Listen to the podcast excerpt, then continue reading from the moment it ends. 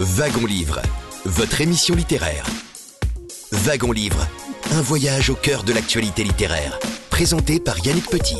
Wagon Livre, c'est tous les samedis de 11h à midi sur Radion.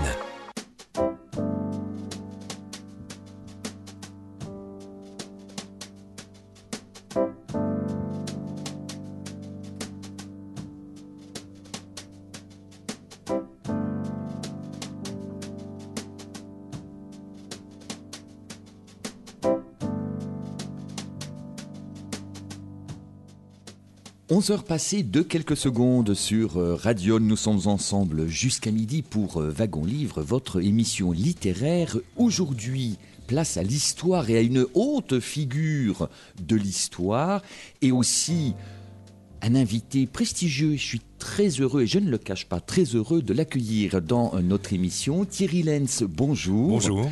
Thierry Lenz, vous êtes directeur général de la Fondation Napoléon et également professeur associé à l'Institut catholique de Vendée. On vous voit, on vous entend dans de nombreux médias lorsqu'il s'agit d'évoquer euh, l'Empire, euh, le premier Empire, Napoléon, de le défendre aussi euh, parfois. Et vous, depuis plusieurs mois, vous avez fait paraître un nouvel essai aux éditions Perrin intitulé Sur les bords de la Seine, Histoire et secret du tombeau de Napoléon. Un livre érudit, euh, riche, comme tous les travaux que vous euh, menez, avec passion d'ailleurs. Avant d'entrer en, matière, euh, Thierry Lenz, j'aimerais que vous vous présentiez un petit peu, que vous nous expliquiez votre rencontre avec Napoléon, depuis quand date-t-elle, et puis un petit mot sur la fondation Napoléon. Oui. Eh bien, écoutez, ben, bonjour à tous vos auditeurs. Donc, comme vous l'avez dit, je suis depuis presque 25 ans maintenant euh, directeur de la Fondation Napoléon. J'enseigne euh, l'histoire euh, contemporaine dans une université privée qui est l'Institut catholique de Vendée, à La Roche-sur-Yon. et donc, au sein de cette fondation Napoléon, je dirige une équipe d'une quinzaine de personnes qui est consacrée exclusivement à la recherche sur euh, l'histoire des deux empires, donc le premier et le second, et aussi à la diffusion d'une information historique la plus fiable possible à travers toutes sortes de médias, à la fois les médias sociaux, Internet, mais aussi euh, la présence de nos collaborateurs sur les plateaux de télé, sur euh, dans les émissions de radio, etc. non pas pour toujours défendre le consulat et l'empire, on l'a fait beaucoup pendant l'année 2021, l'année du bicentenaire de la mort de Napoléon, où euh, quelques une poignée de, personnes voulaient empêcher que le bicentenaire ait lieu, donc nous sommes un petit peu montés au créneau. Mais disons que généralement, c'est, nos travaux sont exclusivement historiques.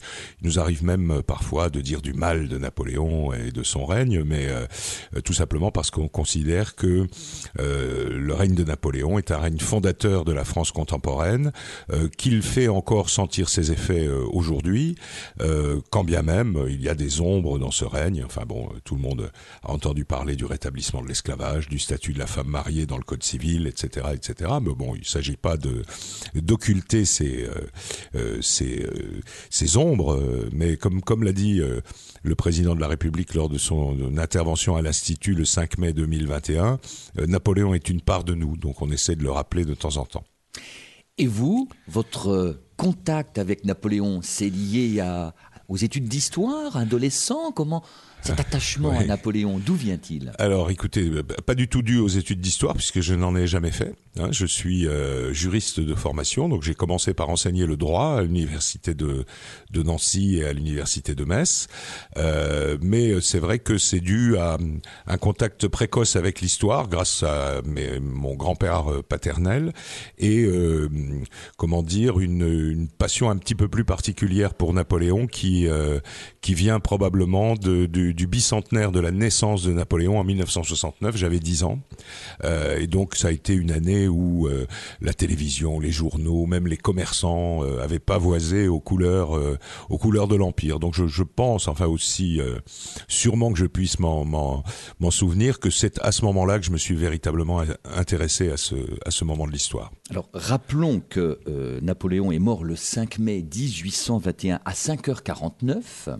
Oui, on, le sait précisément parce que la tradition de l'époque, et je crois que ça se pratique encore dans certaines régions, voulait qu'on arrête les horloges dans la maison du mort. Donc, euh, au moment où euh, Napoléon est mort, euh, la, femme du général Bertrand, qui était présente à Sainte-Hélène, a arrêté la pendule du, du, salon où est mort Napoléon. Et donc, on sait précisément que c'est 5h49 du soir, comme on disait à l'époque. Je pense qu'un grand nombre de Françaises et de Français savent que Napoléon repose sous le dôme des Invalides et que, en fin de compte, on sait qu'il est mort à Sainte-Hélène, donc le 5 mai 1821, mais que j'allais dire, le chemin du retour de Napoléon de cette île perdue au milieu de l'Atlantique jusqu'au milieu de ce peuple qu'il a tant aimé, euh, et notamment dans la capitale euh, de notre beau pays, finalement, il s'est passé beaucoup d'années. Thierry Laine, c'est ce que vous racontez de l'inhumation à Sainte-Hélène jusqu'au projet, et surtout déjà trouver un lieu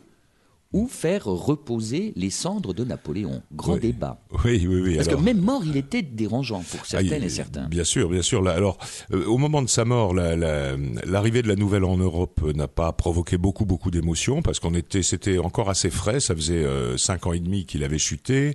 Euh, il avait quand même, dans la dernière partie de son règne, provoqué une guerre dont la France n'était pas sortie intacte, avec une occupation du territoire, avec une indemnité de guerre assez importante à donner, et puis le le nouveau régime, celui de Louis XVIII, était un régime, on va dire, euh, assez paternel, comme euh, d'ailleurs le roi aimait à le dire lui-même.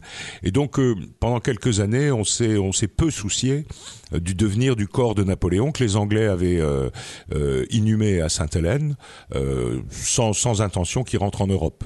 Napoléon lui-même, d'ailleurs, s'en était douté, puisque dans les dans les conversations qu'il a eues avec son entourage juste avant sa mort, bon, il a il a demandé, il a même écrit dans son testament de reposer au bord de la Seine, au milieu de ce peuple français que j'ai tant aimé, écrivait-il, mais il se doutait bien que les Anglais n'autoriseraient pas le retour de son corps en Europe, donc il avait choisi lui-même à Sainte-Hélène, une petite vallée qu'on appelait la vallée du Géranium, euh, pour y être euh, inhumé.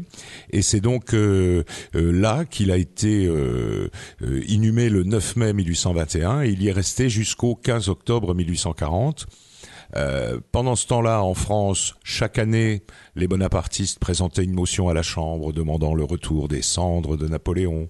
Euh, puis euh, il y avait des manifestations populaires à la colonne Vendôme, mais évidemment, le régime de la Restauration avec Louis XVIII puis Charles X n'avait aucune intention de faire rentrer Napoléon à Paris. C'est le, la monarchie de Juillet, donc Louis-Philippe, qui a eu cette idée parce que Louis-Philippe essayait de récupérer euh, la popularité de Napoléon à son profit. Alors il a déjà terminé l'Arc de Triomphe en 1835. Il avait euh, placé Napoléon en majesté au sein du musée d'histoire de France à Versailles. Et en 1840, il lui vient cette idée de retour des cendres de Napoléon parce qu'il veut couper un peu l'herbe sous le pied du parti bonapartiste. C'est un, c'est un des grands sujets qui, qui, qui, divise le retour des cendres de Napoléon. Et puis, euh, il veut faire aussi plaisir à son premier ministre qui est à ce moment-là Adolphe Thiers. Adolphe Thiers, un homme politique considérable, mais qui est aussi un historien qui, qui publie à ce moment-là d'ailleurs une grande histoire du consulat et de l'Empire. Et donc euh, Louis-Philippe accorde euh, à Adolphe Thiers le retour des cendres de, Napoléon. Il croit faire une bonne affaire politique. En fait, ça va être une assez mauvaise affaire pour la monarchie de Juillet. Alors comme vous le dites, c'est une affaire euh, politique, ça se fait de manière très très légale, avec des votes, hein, avec l'accord de la représentation euh, nationale.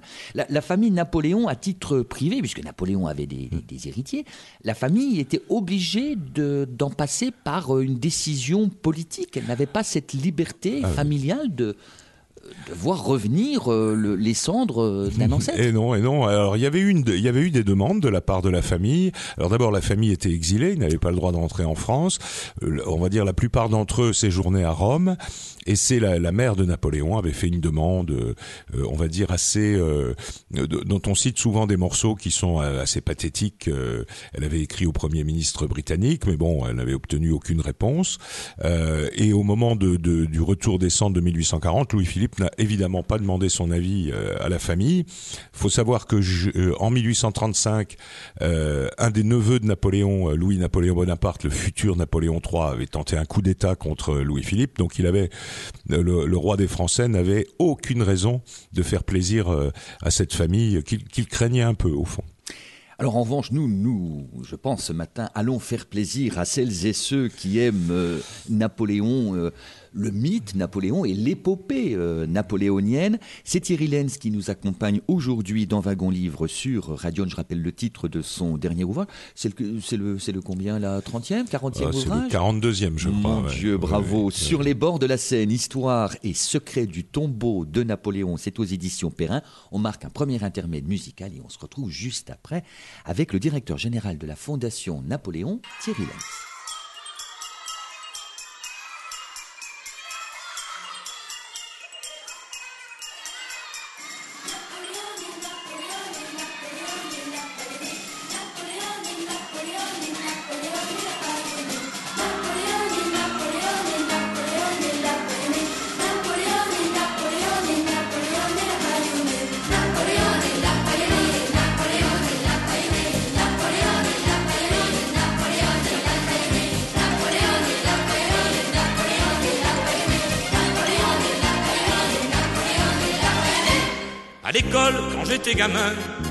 Sonnait pas bien français. J'étais la risée des copains, ils m'appelaient la paillonnée. Mal fringué dans ma peau pas bien, j'étais bande à part et boudeur. Je bouffais les mots des bouquins, j'avais l'âme et la tête ailleurs. Napoléon et Napoléon et Napoléon et Napoléon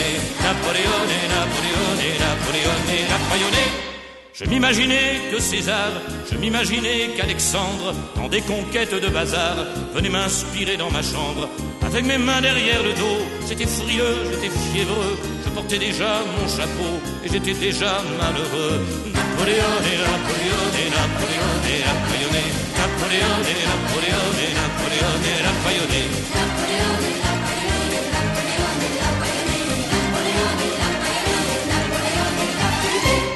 Devant le siège de Toulon, anodie comme au pont d'Arcole, toujours, toujours Napoléon se rappellera qu'à l'école, à l'école quand j'étais gamin, mon nom sonnait pas bien français, j'étais la risée des copains, ils m'appelaient la paillonnée. Napoléon, Napoléon, Napoléon, Napoléon, Napoléon, Napoléon, Napoléon, Napoléon, Napoléon, Napoléon, Napoléon, Napoléon, Napoléon,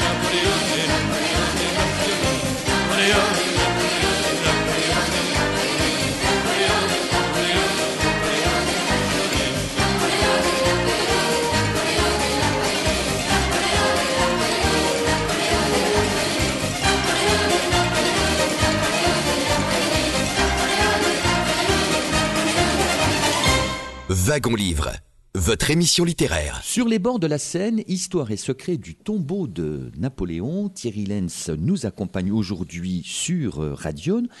Nous l'avons dit, Napoléon donc euh, meurt le 5 mai 1821.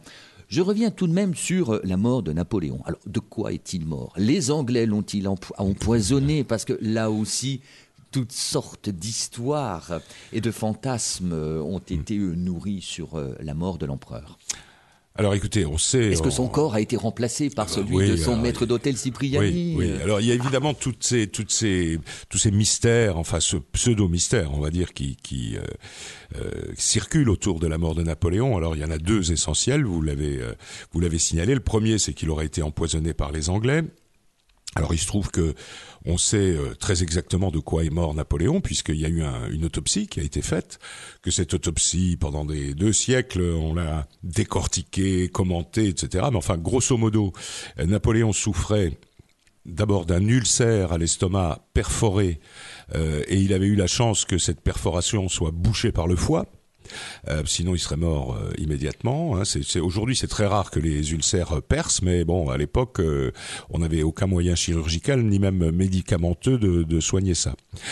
que cet ulcère perforé bouché virait au moment de sa mort au cancer, et que en réalité, il avait une très très lente hémorragie dans l'estomac qui euh, a provoqué chez lui une espèce, une, une super anémie, si je puis dire.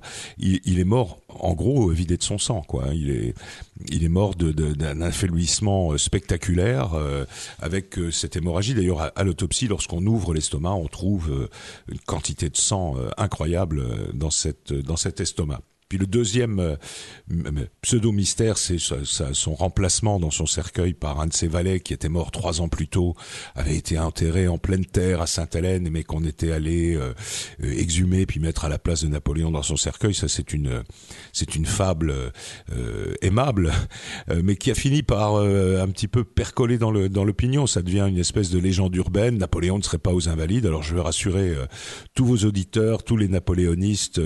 on a toutes les preuves que Napoléon est bien euh, dans, son cercueil euh, euh, aux Invalides.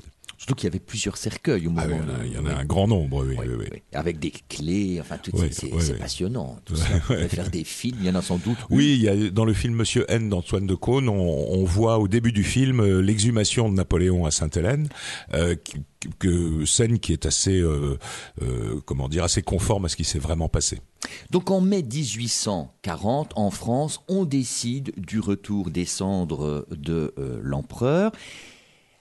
Encore s'agit-il de savoir ce qu'on va en faire et surtout où on va les mettre. et, c'est ce qu'explique entre autres, votre essai, dont je rappelle le titre, hein, sur les bords de la Seine, Histoire et secret du tombeau de Napoléon. Alors, les premières idées, quelle aurait été la logique, Thierry Lenz D'un lieu de sépulture pour Napoléon? La logique eût été quel endroit? Alors là, il y, en avait pas tellement de logique puisque euh, sous le Premier Empire, Napoléon avait décidé que euh, la sépulture des empereurs serait à Saint-Denis, au milieu des rois, pour montrer la continuité de l'histoire de France. Mais évidemment, euh, la monarchie n'allait pas mélanger mille ans de rois avec cet empereur qu'elle appelait quand même l'usurpateur. Euh, lui-même avait euh, évoqué, euh, alors sur les bords de la Seine, c'était au sens très très large. Il avait évoqué Lyon, il avait évoqué la cathédrale d'Ajaccio, mais pas pas spécifiquement les Invalides. Euh, en réalité, c'est euh, euh, alors d'abord il y avait beaucoup d'idées qui circulaient. On voulait le mettre sous la colonne Vendôme, au sommet de l'Arc de Triomphe, créer une espèce de pyramide sur la colonne de Chaillot, donc où se trouve aujourd'hui le musée de l'homme et le musée de la marine. bon, tout ça a été soutenu, on va dire, par les, les, plus bonapartistes de la bande. puis compte tenu de, de, ce que sont devenues nos villes, on imagine, vous voyez, le tombeau de Napoléon en plein en plein centre-ville, dans une place avec de la circulation autour. Enfin, c'est finalement on a très bien fait. C'est Louis Philippe qui a choisi de façon euh, non concertée avec qui que ce soit les invalides. Euh, d'abord parce que c'était une église, euh, donc les, invalides construits par Louis XIV ont en leur centre une cathédrale qui est divisée en deux, une partie église des soldats et une partie église royale. Et euh, l'église royale ne servait quasiment plus. Hein. Il y avait euh, euh, le roi n'allait plus assister aux offices aux invalides, et donc il y avait là un, grand espace avec ce dôme extraordinaire. Et Louis Philippe a décidé que ce serait là qu'on mettrait les cendres de Napoléon, aussi avec une petite idée, on va dire derrière la tête, qui était de dire c'est un panthéon militaire. Hein. Il y avait déjà Turenne, Vauban il y avait déjà, on avait déjà inhumé dans la crypte des maréchaux, euh, les gouverneurs des Invalides. Voilà, ça va être militaire, donc on va cantonner euh, Napoléon à son comment dire à son passé militaire et pas du tout à son passé politique et civil qui là évidemment gênait la monarchie de juillet. Donc c'est Louis-Philippe euh, sans concertation qui décide que ça va être les invalides. Euh, et il présente une loi euh, qui est votée par les chambres le 10 juin 1840 qui décide donc que ce sera aux invalides. Et en plus on ajoute Napoléon il sera seul c'est-à-dire qu'on n'inhumera plus personne après lui aux invalides. Et bon je pense que tout le monde sait que cette partie de la loi n'a pas été respectée puisqu'il y a maintenant beaucoup beaucoup de monde et pas mal de grandes gloires militaires aux invalides. Alors il s'agit donc de faire revenir les cendres, donc de doter de sa sépulture, enfin ramener le cercueil et ce qu'il en reste. Euh, donc qui repose dans la vallée de la tombe. donc, euh, alors un petit mot concernant euh, le domaine où, dans lequel Napoléon a été emprisonné, surveillé mmh. par cet affreux mmh. gouverneur Hudson Law et par, par les Britanniques, qui a été racheté, enfin, domaine et terrain racheté par la France beaucoup plus tard. Oui, en 1858. Donc, c'est sous euh, Napoléon Napoléon III qui fait acheter euh, euh, deux lieux Euh, la maison de Longwood où Napoléon a été, enfin où il habitait pendant sa captivité, et la fameuse vallée de la Tombe où se trouve à ce moment-là l'ancienne tombe de Napoléon puisque euh, il a été ramené à Paris. Et euh, ces, ces deux domaines ont été complétés en 1970 d'un troisième qui est le pavillon des Briards, qui est l'endroit où Napoléon a vécu pendant les trois quatre premiers mois de sa captivité, euh, qui est un, un lieu euh, euh, qui se situe dans la belle partie de l'île de Sainte-Hélène, c'est-à-dire celle où il fait toujours beau, hein, disons-le. Euh, et ces trois domaines appartiennent toujours à la France. Ça s'appelle euh, aujourd'hui les domaines nationaux de Sainte-Hélène. Il y a là-bas un directeur, un fonctionnaire du ministère des Affaires étrangères. Et euh, le lieu euh, a été restauré entièrement euh, ces dix dernières années. C'est un lieu absolument formidable, émouvant, dans le jus, si l'on peut dire, puisque le mobilier est, à quelques exceptions près, le mobilier est le mobilier dont Napoléon disposait à Sainte-Hélène. Alors, ce, ce domaine, donc, c'est 20 hectares. Actuellement, donc, il y a un conservateur qui s'appelle donc Michel Dancoine Martineau. Oui, oui, et en oui. fait, seuls quelques privilégiés peuvent tout de même aller là-bas. C'est Alors, pas évident. quand même. Euh, Oui, bien sûr. C'est d'abord Sainte-Hélène, ça se situe à, allez, on va dire 2000 km de la côte africaine et 3000 km de la côte sud-américaine. Donc c'est en plein cœur de l'Atlantique Sud. C'est une île totalement isolée. L'île la plus proche, c'est l'île d'Ascension à 1500 km. Donc on y va aujourd'hui en avion. Il y, a un, il y a un petit aéroport qui a été créé il y a maintenant une dizaine d'années. Euh, et très longtemps, on ne pouvait y aller qu'en bateau. Donc c'était euh, six jours de mer à- au départ du Cap, quelques jours sur l'île et puis retour encore avec six jours de mer. Euh, bon, ceci étant dit, avant le Covid, euh, les domaines nationaux de Sainte-Hélène recevaient à peu près 4000 visiteurs par an, ce qui est quand même pas rien, quoi. hein, si vous voulez. Bon, évidemment, c'est pas On est loin du million de on n'est visiteurs pas- aux Invalides. Bien sûr, bien sûr. Alors les gens vont plutôt, c'est beaucoup plus facile d'aller aux Invalides, mais euh, il y a maintenant, euh, depuis que hum, les, les restrictions dues au Covid ont été levées à Sainte-Hélène, le tourisme, on va dire, reprend parce que c'est une île qui a euh, outre euh, les domaines napoléoniens, qui a, qui a beaucoup d'attrait. C'est une île euh, préservée, hein, évidemment, complètement au, au cœur de l'Atlantique, avec des plantes endémiques, avec des espèces d'oiseaux endémiques. On peut y faire de la plongée. Les, fonds sont absolument extraordinaires. Il y a des bancs de thon à perte de vue parce que les Héléniens ne, ne concèdent pas la pêche du thon. Il y a, enfin c'est un endroit idyllique, sauf le petit le petit morceau de l'île où Napoléon a été détenu, qui lui se trouve tout à fait au sommet, donc battu par les vents, il y fait pas pas toujours très beau, Euh, mais l'île, ça ressemble un petit peu, si vous voulez, aux Canaries, quoi. C'est l'éternel printemps.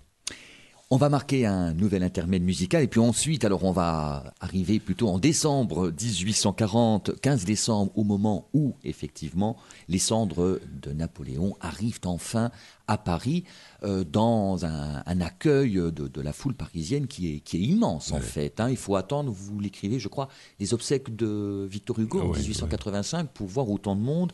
Puis alors après, au XXe siècle, c'est plutôt euh, la victoire de la France à la Coupe du monde de football. C'est voilà, moins- ouais.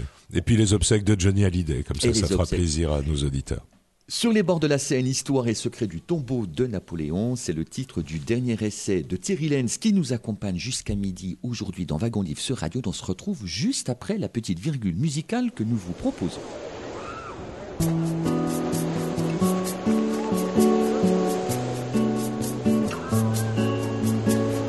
But heart and ambitions are low. And his road right, but emotions on good. And his center alright, take a different road. Then love, love it tears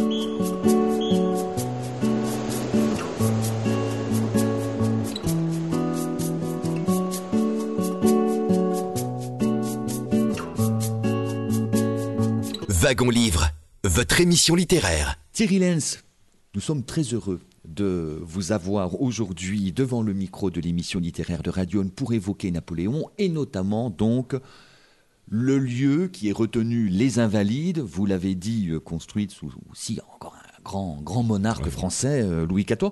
30 années de construction, Les Invalides, Louis XIV aura vu quand même Les Invalides Oui. terminer. Oui. Et je rappelle aussi que le, le clocheton, donc tout en haut du, du dôme des Invalides, culmine à 107 mètres, donc a été longtemps le point culminant, bien avant que la Tour Eiffel euh, Oui. ne, oui. voilà, ne vienne détrôner euh, de sa hauteur euh, ce, ce très beau bâtiment qui est en craie, euh, en craie blanche essentiellement. Oui, c'est ça, oui, oui, avec un, un dôme qui est euh, doré, hein, donc on voit d'assez loin, et qui est, on va dire, redoré à peu près tous les 50 ans.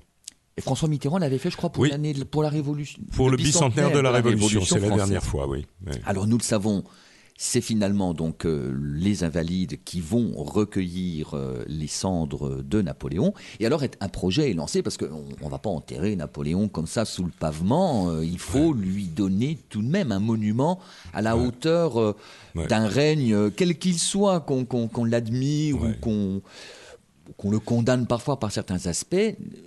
En tout cas, il y a unanimité sur le fait qu'il faut donner une sépulture monumentale à Napoléon. Voilà. Alors euh, après, après, une fois qu'on a décidé qu'il fallait que ce tombeau soit exceptionnel, euh, bah, il faut trouver sa forme, il faut trouver un Il faut architecte, budgétiser euh, il faut budgétiser.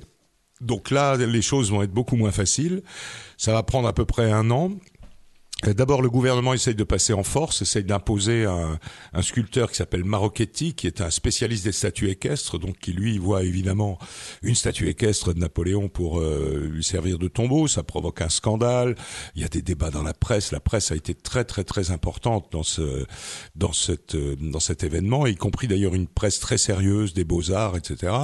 Ce qui fait que à la à la fin, le gouvernement décide d'organiser un concours. Enfin bon, euh, euh, pour ne pas avoir d'histoire, on va faire un concours. Alors c'est un concours qui n'est pas euh, comme nos concours d'aujourd'hui, on va dire euh, en principe totalement euh, totalement neutre, totalement euh, euh, organisé. En fait, on désigne une commission pour examiner les projets et c'est le ministre de l'Intérieur qui doit trancher à la fin. Alors cette commission reçoit à peu près 80 projets. Euh, Il y a, y a dans, dans mon livre, il y a la reproduction d'un d'un d'entre eux, euh, mais on connaît, on connaît à peu près les autres. Il faut reconnaître que les artistes avaient fait euh, beaucoup d'efforts et, si je pouvais utiliser un mot d'aujourd'hui, je dirais que ils n'avaient pas lésiné sur les igouigouis. Hein. Il y avait beaucoup de de, de, de projets avec euh, euh, beaucoup de hauteur, etc. Et en fait, les deux euh, gagnants, enfin les, les deux classés ex aequo par la commission sont Victor Baltard, le futur euh, constructeur des Halles de Paris, mais qui est encore un très jeune homme à ce moment-là, et un architecte qui s'appelle Louis Visconti, euh, qui est lui déjà un architecte confirmé, apprécié du gouvernement, qui a réalisé pas mal de, de, de monuments dans Paris. Et descendant d'une famille Ah oui, très connue dans la conception d'un grand nombre de monuments. Voilà, voilà. Visconti est le, le petit-fils du fondateur des musées du Vatican. euh, et le fils du plus grand antiquaire, comme on disait à l'époque euh, du 19e siècle, qui est donc le spécialiste euh, d'architecture et d'histoire antique, euh, qui s'appelait Ennio Visconti. Et Luigi, puisque c'est comme ça qu'était son vrai nom, il est né à Rome en 1791, mais il a été naturalisé français rapidement. Il, comment dire, il s'inspire évidemment des travaux de ses, de, de son père et de son grand-père. Il est un tenant de l'architecture, on va dire néoclassique, hein, qui est qui est très en vogue à l'époque, et surtout son projet, euh, puisque c'est lui que le ministre de l'Intérieur désigne, son projet est un projet intelligent qui consiste à ne pas gâcher la perspective de l'Église euh, de l'époque de Louis XIV, faite par Ardouin Mansart.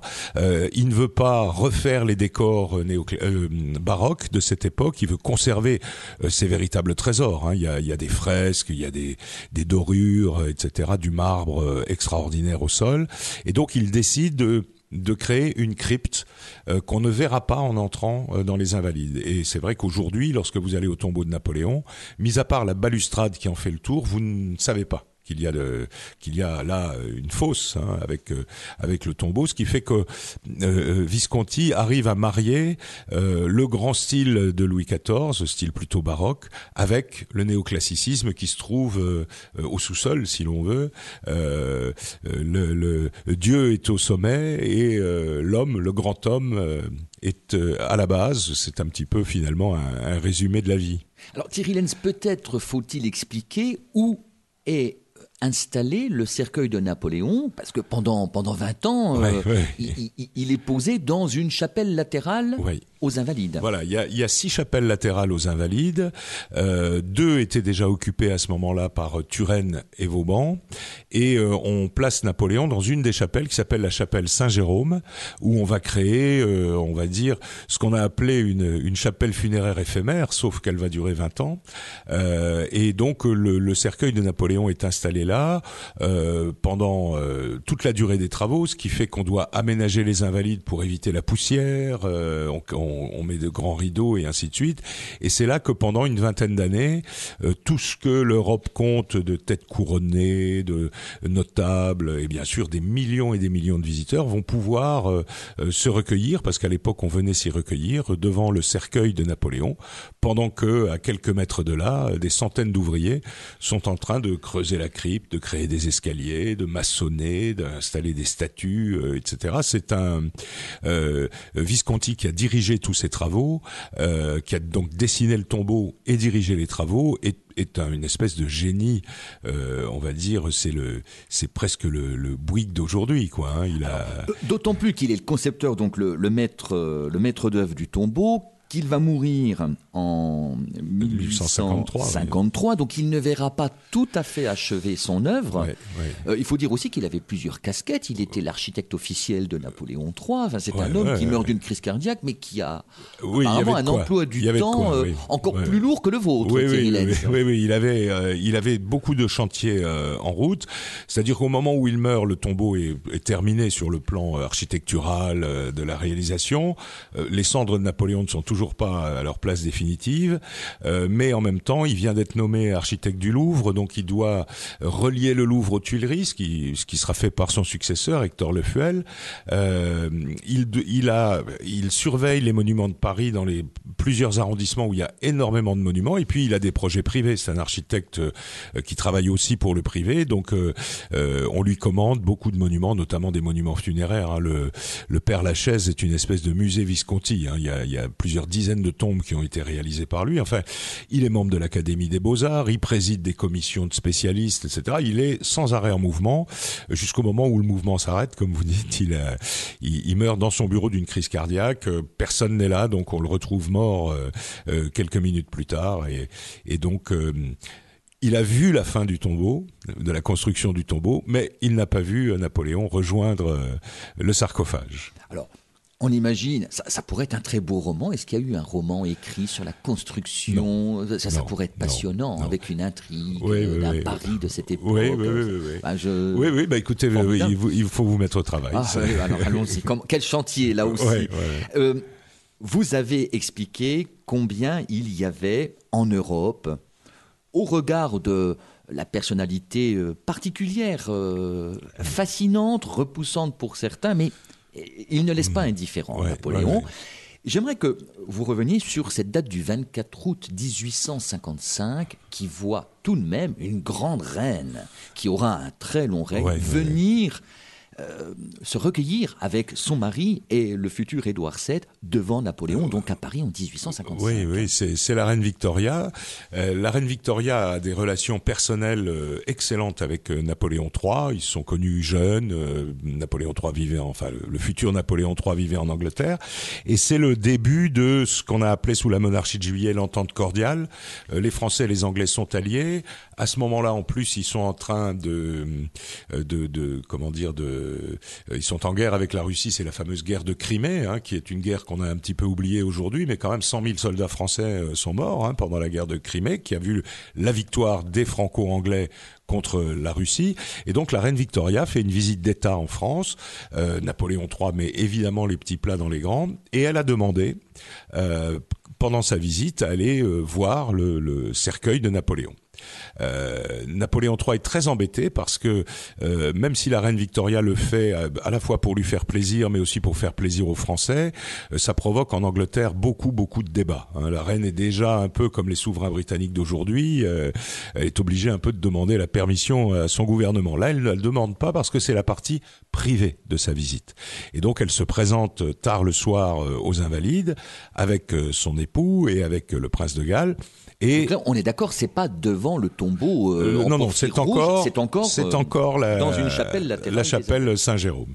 Et là, donc, elle, elle s'incline devant le tombeau de Napoléon. Et il y a donc une légende qui est née à ce moment-là, qui est que elle a demandé au prince de Galles de s'agenouiller devant le tombeau du grand Napoléon.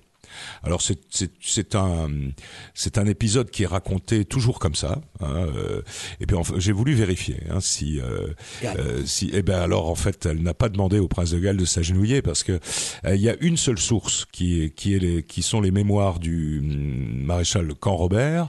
Or il se trouve que ce sont des mémoires un petit peu trafiquées qui ont été écrits après la mort de Camp Robert, donc euh, vous voulez, il n'a pas surveillé tout ça, mais on prend ces mémoires pour pour nous dire qu'elle a demandé au, au prince de Galles de s'agenouiller. En fait, tous les autres mémoires, y compris ceux de la reine Victoria, euh, les reportages de presse, euh, tout, tout, tout. Personne ne parle de ce de ce moment-là, euh, qui a probablement été euh, de, de toute façon qui était impossible. Enfin, imaginez le scandale que ça aurait produit en Angleterre si la reine avait demandé à son fils de s'agenouiller devant le tombeau de Napoléon. On est encore, euh, on est peut-être dans l'entente cordiale, mais vous savez que c'est une toujours une entente cordiale avec euh, avec un peu d'amertume de part et d'autre. hein. Euh, Et donc euh, bon, elle, est, elle y est venue, elle s'est inclinée. Euh, voilà, c'est déjà beaucoup et euh, c'est déjà bien suffisant. Alors parlons cette fois-ci, puisque euh, finalement euh, Napoléon meurt en 1821, 1840, donc 19 ans après, ses cendres reviennent en France. Et il doit attendre un bon moment avant d'être intégré donc à ce, ce- ce sculptural Ouais, tombeau Ouais, donc qui est au milieu de, de la crypte euh, et qui va être fermé pour toujours. Donc c'est le 2 avril 1861. Enfin, Napoléon va reposer en paix. Oui, et le, le, le tombeau est terminé depuis 1853, donc pendant huit ans. euh, on aurait pu euh, tout à fait mettre Napoléon dans son sarcophage. Et en fait, la, la, la surprise ou la mauvaise surprise pour euh, tous ceux qui ont travaillé à ce tombeau, c'est que c'est Napoléon III lui-même euh, bah, qui finalement change d'avis. Il, euh, il dit oh au fond les invalides, il aime pas le tombeau de Napoléon, le style, euh, il appelle ça le grand trou.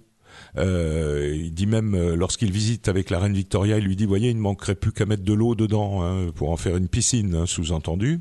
Et Napoléon III veut reprendre le vieux projet de Napoléon Ier et euh, euh, restaurer la basilique Saint-Denis pour y mettre euh, les empereurs, donc Napoléon Ier et lui-même euh, plus tard.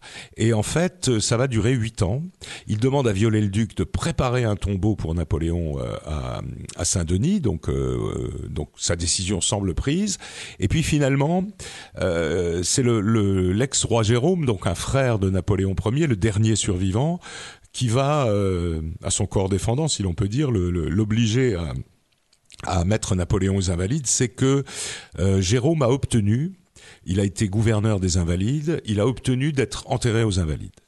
Et il meurt en 1860, et donc Napoléon III est obligé de respecter son vœu et de l'inhumer euh, aux Invalides. Et puis il se dit que finalement, euh, bah oui, maintenant qu'il y a un premier Bonaparte, euh, il faut mettre les autres. Et puis il veut surtout terminer cette affaire. Il faut euh, tous les témoignages de l'époque montrent que Napoléon III en a un petit peu marre d'être comparé à son oncle.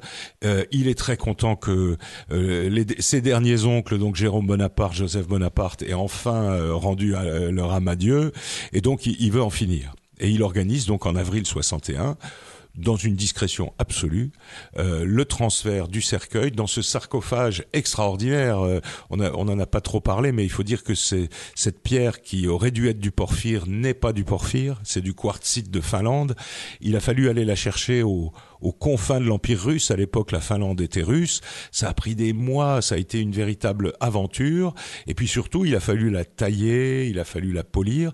Et là, c'est aussi extraordinaire. Mais le tombeau de Napoléon, c'est l'occasion pour les artisans français de perfectionner euh, le polissage du marbre, euh, la taille du marbre, etc., avec des tas de brevets qui ont été déposés à ce moment-là et qui ont valu des médailles à toutes les expositions internationales euh, à ces artisans français. On parle souvent des grands sculpteurs, Pradier et Simard, hein, qui ont fait les statues, qui ont fait euh, euh, les, bas-reliefs, mais euh, il faut aussi penser à ces artisans, les marbriers, à ces ouvriers, hein, plusieurs sont morts sur le tombeau de, Napoléon, qui ont fait, c'est un peu comme les bâtisseurs de cathédrales, si vous voulez, ils faisaient pas, ils faisaient pas un trou, ils faisaient pas de la maçonnerie, ils construisaient le tombeau de Napoléon parce que à cette époque-là, il n'y avait pas toutes ces discussions qu'on a aujourd'hui sur Napoléon. C'était le grand homme du 19e siècle.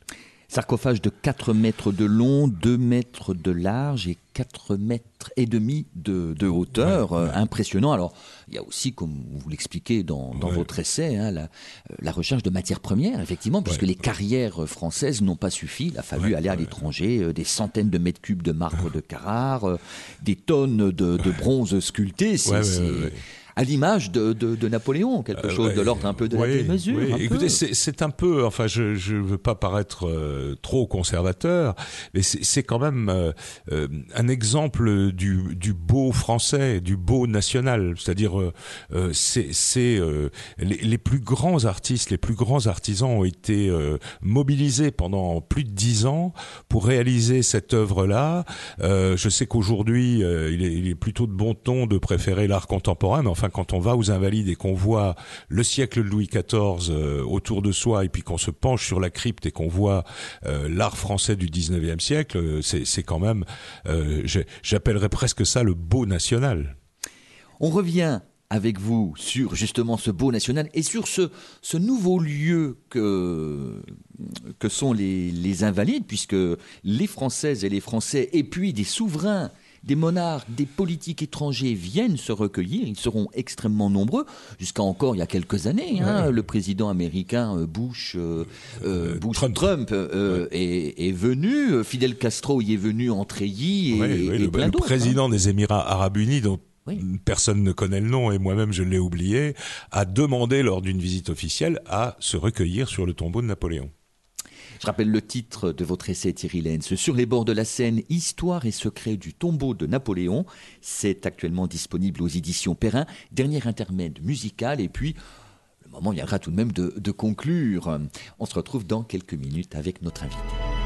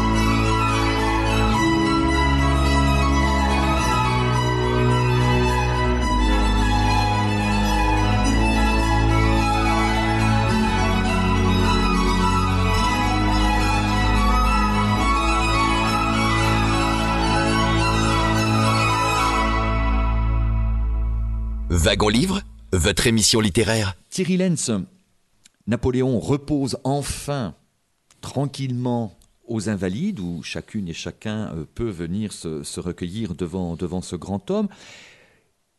Une fois installé, tout de même, il y a quelques tordus ou fous qui ont voulu à un moment, euh, alors je pense aux épisodes de la Commune, Oui, où, on- oui. où de peu, Napoléon a, a échappé, j'allais dire, à, à, à la destruction du tombeau et Oui, oui, aux oui, cendres jetées peut-être dans une fosse commune. Et c'est oui, oui, c'était le projet de plusieurs sections de, de, de la commune euh, qui voulaient imiter un peu les révolutionnaires qui en 93, 1793, avaient euh, euh, profané euh, la, la basilique de Saint-Denis, mais aussi euh, le tombeau de Mazarin à l'Institut, le tombeau de Richelieu à la Sorbonne, etc., où on avait euh, jeté les cadavres à la fosse commune. De temps en temps, quelques révolutionnaires euh, prenaient des reliques, euh, la moustache d'Henri IV, euh, la tête d'Henri IV, etc., etc. Enfin, peu importe. Et la commune, heureusement, enfin, heureusement, euh, oui, bien sûr, heureusement, la commune ne dure pas assez longtemps pour que euh, le projet puisse euh, être mené à bien. Ben, puis il y a eu encore tout récemment, hein, dans le, en 2021, euh, une association a demandé que Napoléon soit rendu à sa famille, alors éventuellement enterré au Père Lachaise, que sais-je encore, et que le lieu devienne un grand musée sur les valeurs de la République. Alors ça, ça sonne toujours beaucoup euh, euh, à l'oreille des journalistes, tout ça, mais enfin c'était un projet absolument pas sérieux, quoi. On, ne peut pas laisser profaner un, lieu pareil de la mémoire nationale, d'autant plus, je ne sais pas si on aura le temps d'en parler, que Napoléon a été rejoint depuis euh, par quelques gloires nationales. Alors bien sûr, il y avait Jérôme Bonaparte, il va y avoir Joseph Bonaparte euh, à un autre moment, mais surtout euh, Foch et Lyotet qui sont euh, placés dans les deux dernières chapelles euh, libres euh, au XXe siècle. Alors vous avez oublié aussi, tout de même, suite à la visite Ah de oui. Hitler, Oui, euh, qui oui. va décider, en fait, euh, de reconstituer un peu la famille Oui, oui, la famille Napoléon. Oui, alors euh, vous savez que le, le fils de Napoléon, euh, l'Aiglon, celui qu'on appelle l'Aiglon, est mort à Vienne en 1832. Donc comme il était à moitié Habsbourg, on l'a enterré à la crypte des Capucins et pendant À, euh, Vi- tr- à Vienne, donc. à Vienne. Et pendant très longtemps, les, les, les Français ont demandé le retour des cendres de l'Aiglon. Alors c'était pas officiel, c'était la famille impériale, c'était des historiens, etc. Et en 1940, après la défaite, Hitler vient effectivement aux Invalides le, euh, fin juin 1940. Il y passe quelques minutes, mais euh, les témoins disent qu'il a été très impressionné qu'il a même demandé euh, à Arnaud Brecker et Albert Speer, qui l'accompagnaient, de lui faire un tombeau comme ça aussi quand il viendrait à mourir. Et, et, finalement, il croit faire un geste de réconciliation avec les Français en faisant rapatrier les cendres de l'Aiglon le 15 décembre 1940, c'est-à-dire exactement 100 ans après le retour du père. L'opération, alors pour des tas de raisons que j'explique dans le bouquin, euh, va rater. Le maréchal Pétain ne vient pas, donc Hitler est furieux.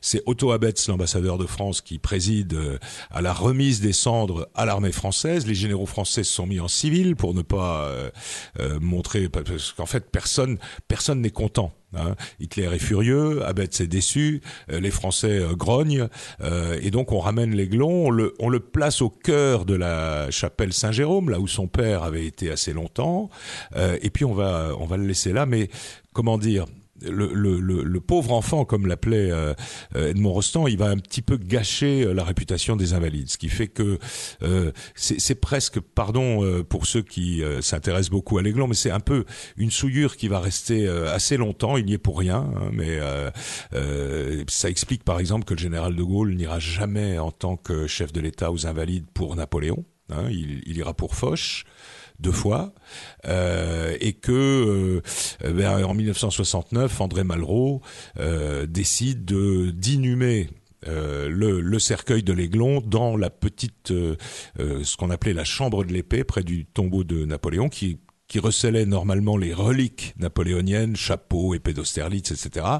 On enlève tout ça, on le place au musée de l'armée et on inhume le cercueil de l'Aiglon euh, sous une dalle de marbre qu'on reconstitue ensuite. Et pour pour dire les choses, le pauvre enfant, euh, euh, même la plaque, enfin l'inscription sur son tombeau euh, lui, lui est fausse, quoi. hein. C'est-à-dire qu'il a écrit Napoléon II, roi de Rome. Il a été Napoléon II pendant un après-midi en 1815, euh, mais s'il a été Napoléon II, il pouvait plus être roi de Rome, puisque le roi de Rome, c'était son titre de prince impérial. Donc même dans la mort, alors on a évité évidemment duc de Reichstadt, mais même dans la mort, le, le, le pauvre Aiglon euh, n'a même pas droit à, une, à, à sa propre identité. Vous avez évoqué euh, Foch. Alors, pareil, immense figure militaire de la, la Première Guerre mondiale, hein, généralissime Ouais. des armées alliées, et puis c'est le signataire de l'armistice de 1918. C'est c'est lui qui doit faire l'éloge de Napoléon le 5 mai 1921 devant le président de la République euh, Millerand, euh, et il ignorait qu'il allait reposer aux Invalides. Oui, oui, oui.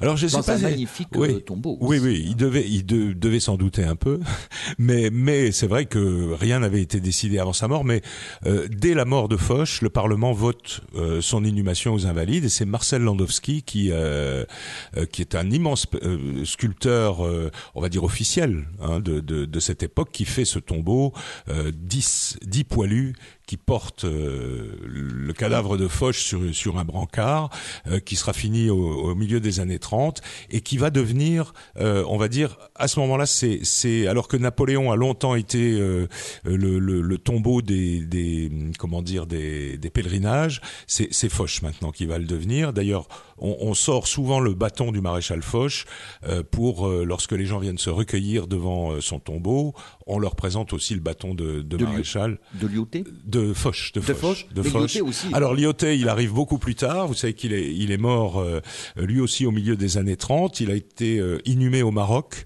et au moment de, après l'indépendance du Maroc, le, le roi du Maroc euh, propose au général de Gaulle de de récupérer le corps de Lyoté pour deux raisons. D'abord, il a peur des profanations et puis ensuite, il a envie de se débarrasser aussi un peu de cette personnalité immense au Maroc.